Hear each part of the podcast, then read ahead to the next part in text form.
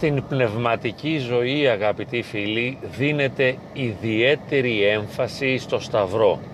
και ο Σταυρός δεν είναι απλά ένα όργανο μαρτυρίου αλλά ένα κλειδί το οποίο ανοίγει τον παράδεισο. Και βέβαια αυτό έχει ιδιαίτερη σημασία για εμάς διότι κάποια στιγμή στη ζωή μας ή κάποιες στιγμές ή μικρές ή για μεγάλες χρονικές περιόδους νιώθουμε οι ίδιοι να είμαστε στο Σταυρό. Και τότε μπορεί να γίνει πολύ λειτουργικό αυτό το νόημα του Σταυρού αλλά και βέβαια της Αναστάσεως του Χριστού της Αναστάσεως η οποία ακολουθεί τον Σταυρό. Έχουμε τον Σταυρό και την Ανάσταση. Και φτάνουμε στην Ανάσταση διαμέσου του Σταυρού. Και αυτό έχει πολύ μεγάλη σημασία. Διότι όταν είμαστε καλά τα πράγματα είναι εντάξει για μας και δεν χρειαζόμαστε αυτή την πνευματική αναφορά. Αυτή την κάθετη έξοδο από τον χώρο της εγκοσμιότητος και την αναζήτηση του νοήματος σε μία σφαίρα υπερβατική, σε μία σφαίρα αλήθειας η οποία υπερβαίνει την εγκοσμιότητα, την πραγματικότητα έτσι τουλάχιστον όπως την ζούμε. Εάν λοιπόν κάποιος δεν έχει αυτή την αίσθηση και τη συνέστηση του τραγικού, εάν δεν είναι ανεβασμένος στο σταυρό και όσο παραμένει αναπαυμένος σε μια πολυθρόνα, θεωρώ ότι δεν έχει τη δυνατότητα να ζήσει τις αλήθειες της Εκκλησίας, να πλησιάσει τις αλήθειες της Εκκλησίας, αλλά μπορεί να παραμένει αναπαυμένος. Υπάρχουν βέβαια και κάποιες εξαιρέσεις όπου άνθρωποι οι οποίοι είναι αναπαυμένοι, είναι χαρούμενοι, δοξολογικά και μέσα από την χαρά πλησιάζουν τις αλήθειες της Ορθόδοξης Εκκλησίας και προχωρούν και αγιάζονται και αυτοί. Αλλά είναι εξαιρέσεις των εξαιρέσεων, διότι εξαίρεση είναι και ο αγιασμός εφόσον οι περισσότεροι από εμάς ακόμη και αν θαυμάζουμε το μεγαλείο του Σταυρού και έχουμε κατανοήσει ότι αυτός ο Σταυρός είναι το κλειδί που μας ανοίγει την Βασιλεία των Ουρανών και εμείς όλοι που το έχουμε συνειδητοποιήσει κάποια στιγμή προτιμούμε να κατεβούμε από το Σταυρό και χάνουμε τον Παράδεισο βιώνοντας αντί για μια εμπειρία σταυροαναστάσιμη, μια εμπειρία σταυροσταυρική ή τέλος πάντων κατεβαίνουμε από το Σταυρό για να ζήσουμε τις οδύνες της απλής εγκοσμιότητας των προβλημάτων τα οποία μας εγκλωβίζουν στον ορίζοντα της καθημερινότητας. Βεβαίως οι περισσότεροι οι οποίοι ακούμε για τις αλήθειες της Ορθόδοξης Εκκλησίας και για το σταυρικό μυστήριο, για το μυστήριο της σωτηρίας το οποίο συντελείται δια του Σταυρού, κατά κάποιον τρόπο μένουμε άναυδοι ή είμαστε δυσαρεστημένοι διότι αυτό που θέλουμε είναι την άμεση μετοχή σε μια εμπειρία χαράς. Θα θέλαμε να περάσουμε κατευθείαν στην ε, εμπειρία της Ανάστασης χωρίς να περάσουμε από το Σταυρό. Ομολογώ και εγώ ίδιος δυσκολεύτηκα στα πρώτα βήματά μου στην Εκκλησία διότι με στενοχωρούσε ιδιαίτερα αυτό το γεγονός ότι υπήρχε μία θλίψη στην Εκκλησία και ακόμη και οι ψαλμοδίες, οι ιερίνα ή οι εικόνες δεν μου έδιναν αυτή την αίσθηση της χαράς όπως τότε την αντιλαμβανόμουν. Αλλά υπήρχε παντού και πάντα το σταυρικό στοιχείο και πάνω απ' όλα βέβαια ο σταυρός παντού, ο σταυρωμένος Κύριος ο οποίος μας οδηγεί και μας ανοίγει το δρόμο προς την Ανάσταση καλώντας μας όμως να μιμηθούμε και εμείς το δικό του παράδειγμα και να μείνουμε στο ύψος του Σταυρού. Κάτι που όπως είπαμε είναι ιδιαίτερα δύσκολο και με κάθε τρόπο θα προσπαθούσε κανείς να το αποφύγει διότι είναι πολύ δύσκολο να το αποδεχθεί να συμφιλιωθεί δηλαδή με την τραγικότητα της πραγματικότητας, να παραμείνει στο ύψος του Σταυρού και μετά να αποδεχθεί την χάρη του Θεού, την αναστάσιμη χάρη επάνω στο Σταυρό. Και κατά κάποιον τρόπο να καταργηθεί ο Σταυρός αλλά όχι επειδή αποφύγαμε το μαρτύριο αλλά επειδή το μαρτύριο μεταρσιώθηκε σε μια αναστάσιμη εμπειρία. Μας αρέσει πάρα πολύ να μιλάμε για την χαρά και στο χώρο της Ορθόδοξης Εκκλησίας πλέον πολλοί πνευματικοί καλοπροαίρετα κάνουν συχνές αναφορές στην αναζήτηση της χαράς αλλά και βέβαια η ψυχοθεραπεία έχει συμβάλει ιδιαίτερα σε αυτή την αναζήτηση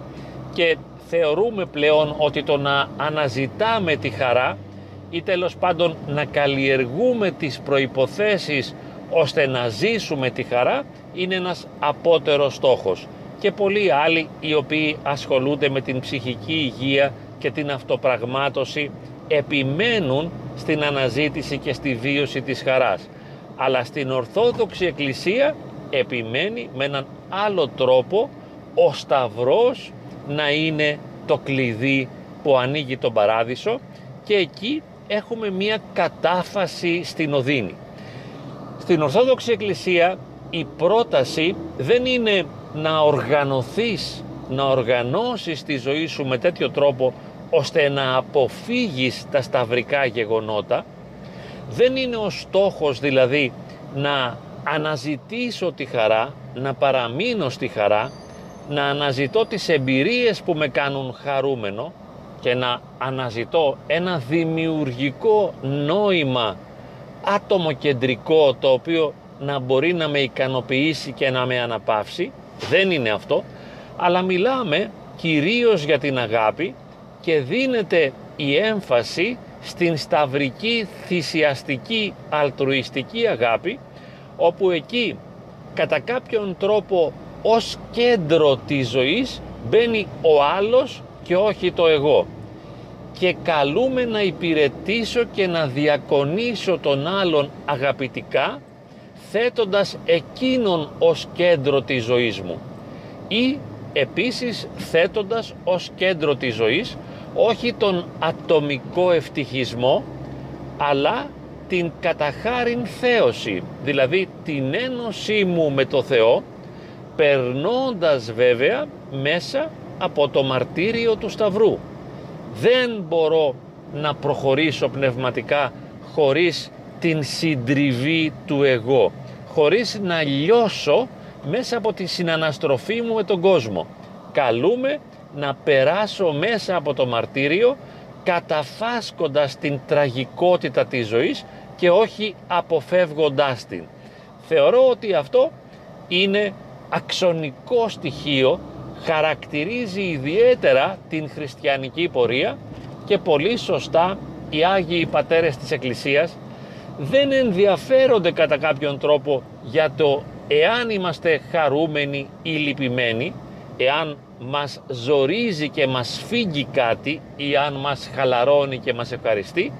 αλλά τους ενδιαφέρει να διανύσουμε την στενή και τεθλιμμένη οδό της σταυρικής αγάπης ώστε με αυτόν τον τρόπο όχι να γίνουμε χαρούμενοι και ευτυχισμένοι άνθρωποι σε ένα επίπεδο ατομοκεντρικό αλλά να ενωθούμε με τον Θεό κατά χάρη. Έτσι λοιπόν για παράδειγμα ακούμε σε βίους Αγίων ότι αυτοί οι άνθρωποι μέσα από πολλή άσκηση, από πολλή επιμονή παραμένοντας βιάζοντας τον εαυτό τους στην στενή και τεθλιμμένη οδό της αγάπης να έρονται για παράδειγμα από το έδαφος και να ανυψώνονται στην ώρα της προσευχής και να καθαγιάζονται και να λούζονται από τη χάρη του Αγίου Πνεύματος και να υψώνονται και εκείνοι όπως υψώνεται και ο Τίμιος Σταυρός σήμερα που εορτάζουμε την ύψωσή του 14 Σεπτεμβρίου να υψώνονται και οι Άγιοι αυτοί την ώρα της προσευχής υπερβαίνοντας τους φυσικούς νόμους τον φυσικό νόμο της βαρύτητας καθώς είναι λουσμένοι στη χάρη του Αγίου Πνεύματος. Αλλά δεν πρόκειται εδώ για χαρά, για ευτυχισμό ή για μία επιτυχία ή για την αυτοπραγμάτωση, αλλά πρόκειται για την προσφορά του εαυτού στο Θεό δια της σταυρικής θυσίας και εκεί καθώς ένας εμένει στην σταυρική οδό καθώς προσευχητικά και ερωτικά προς τον Θεό επιμένει στον σταυρό του εκεί έρχεται και τον λούζει η χάρη του Θεού και τον αγιάζει και τον υψώνει και αυτόν ως εσταυρωμένο υπερβαίνοντας όπως είπαμε τους φυσικούς νόμους μπορεί να τον ανυψώσει και να προσεύχεται αιωρούμενος μισό ή ένα μέτρο πάνω από το έδαφος. Είναι μια πραγματικότητα, την διαβάζουμε σε πολλούς βίους Αγίων και κάποιοι από εμάς έχοντας έστω και λίγο αισθανθεί κάτι από τη χάρη μπορούν να υποψιαστούν ότι αν αυτή η χάρη πολλαπλασιαστεί επί 10, 100, 1000 ή 10.000 βαθμούς είναι πολύ φυσικό να σου προσφέρει και αυτή την εμπειρία της άρσης από το έδαφος και της υψώσεως εν Αγίο Πνεύματι. Δεν μας παραξενεύει τίποτα. Στην Εκκλησία ζούμε το θαύμα, βιώνουμε τα πάντα ως θαύμα, μπορούμε να βιώσουμε την κάθε στιγμή της ύπαρξής μας, την κάθε στιγμή της διαβίωσής μας ως ένα θαύμα, είναι σαν να μας διανοίγονται κάθε στιγμή οι οφθαλμοί και να μένουμε εκστατικοί και έκθαμβοι απέναντι στο γεγονός της υπάρξεως και συνειδητοποιούμε ότι το να υπάρχουμε κάθε στιγμή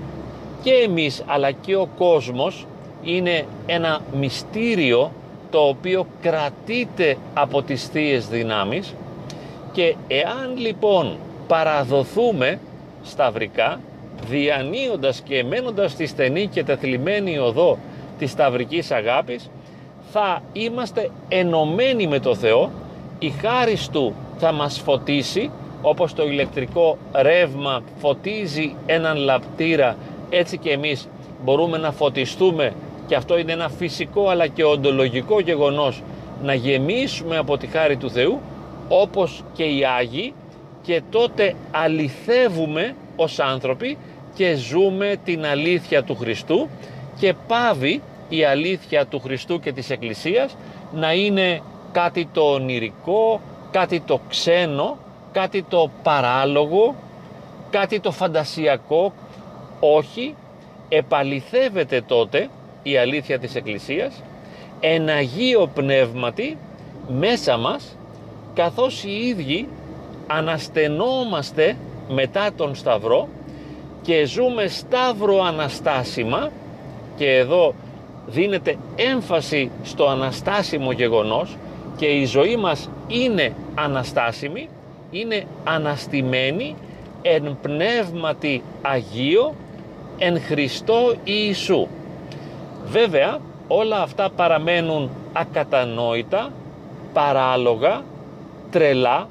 παράδοξα για έναν άνθρωπο ο οποίος δεν έχει υποψιαστεί τη χάρη, για έναν άνθρωπο ο οποίος απέχει από τη χάρη.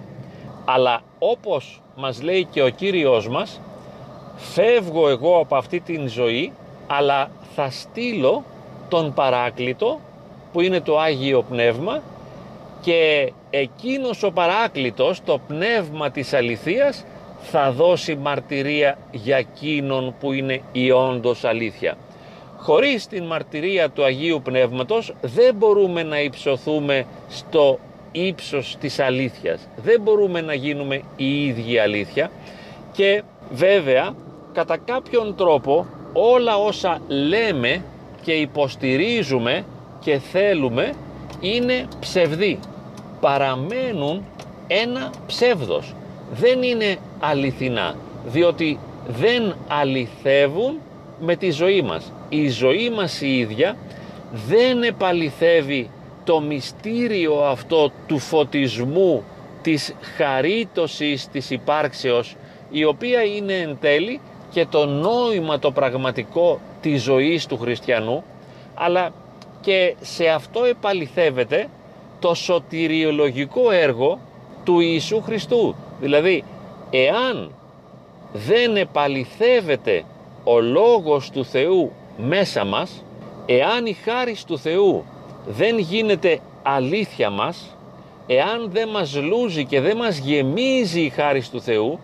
και αν δεν ανυψωθούμε από το επίπεδο της γης, δεν είναι δυνατόν να είμαστε ουράνιοι άνθρωποι και έτσι δεν επαληθεύεται με τη ζωή μας ο Λόγος του Θεού αλλά κατά κάποιον τρόπο εις μάτιν ο Θεός σαρκώθηκε και μαρτύρησε και σταυρώθηκε και αναστήθηκε διότι εμείς οι ίδιοι με τη ζωή μας δεν τον αληθεύουμε και τα λόγια μας είναι ψευδή όσο μένουν στο επίπεδο του λόγου.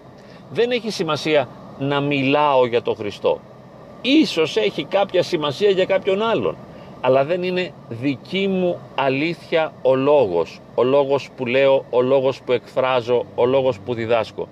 Για να γίνει κάτι αλήθεια χρειάζεται να σαρκωθεί μέσα μου. Αν η αλήθεια Χριστός δεν σαρκωθεί μέσα μου εν πνεύματι Αγίο, τότε όλα είναι μάταια και ψευδή και μπορούμε να πούμε ότι η πίστη μας είναι ματέα. Είναι μια μάταιη πίστη διότι δεν την επαληθεύουμε με την ίδια μας τη ζωή εφόσον δεν γινόμαστε φορείς της χάριτος του Αγίου Πνεύματος και ζούμε ξένοι από τη χάρη, μακριά από το Άγιο Πνεύμα και είμαστε ξένοι από τον ίδιο το Θεό, ξένοι από τον ίδιο το Χριστό. Όσο και αν μιλάμε για Αυτόν, όσο και αν Τον υποστηρίζουμε ή όσο και αν αμαρτάνουμε ή αν απομακρυνόμαστε από Αυτόν. Όλα αυτά είναι ανοησία και δεν έχουν καμία σημασία. Αυτό που έχει πραγματική σημασία είναι να μπορέσουμε να υψωθούμε στο ύψος του Σταυρού,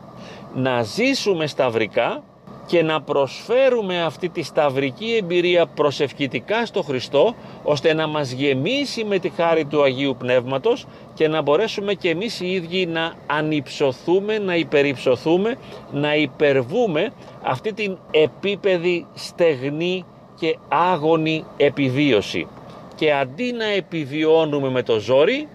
να δεχτούμε την υιοθεσία να ζήσουμε τη χάρη να είμαστε καλά δοχεία φορείς της χάριτος του Αγίου Πνεύματος να είμαστε χάριτοφόροι και να είμαστε και εμείς ανυψωμένοι. Έτσι λοιπόν η ύψωση του Τιμίου Σταυρού αποκτά ένα νόημα στο μέτρο και στο βαθμό που ο κάθε ένας από μας ανυψώνεται και αυτός εμένοντας στην θυσιαστική αγάπη και κάνοντας μία συνεχή προσευχητική αναφορά στο Χριστό. Έτσι γίνεται η διδασκαλία του Ευαγγελίου αλήθεια, έτσι γινόμαστε οι ίδιοι αλήθεια, θεοί κατά χάριν και έτσι ανακτούν το νόημά τους και οι εορτές της Εκκλησίας όπως η σημερινή εορτή της υψώσεως του Τιμίου Σταυρού γίνεται αλήθεια η εορτή αυτή στο μέτρο και στο βαθμό που οι ίδιοι γινόμαστε εορτή καθώς μετέχουμε ζωντανά στη ζωή του Θεού. Διότι διαφορετικά όλα είναι στεγνά και μάταια και δεν έχουν ουσιαστικό νόημα. Διότι τι νόημα έχει να προσπαθεί κανείς να ακολουθεί στεγνά κάποιες εντολές τι νόημα έχει να μελετά και να διαβάζει όταν μένει ξένος ο ίδιος από τη ζωντανή χάρη του Αγίου Πνεύματος, όταν δεν είναι φωτοφόρος.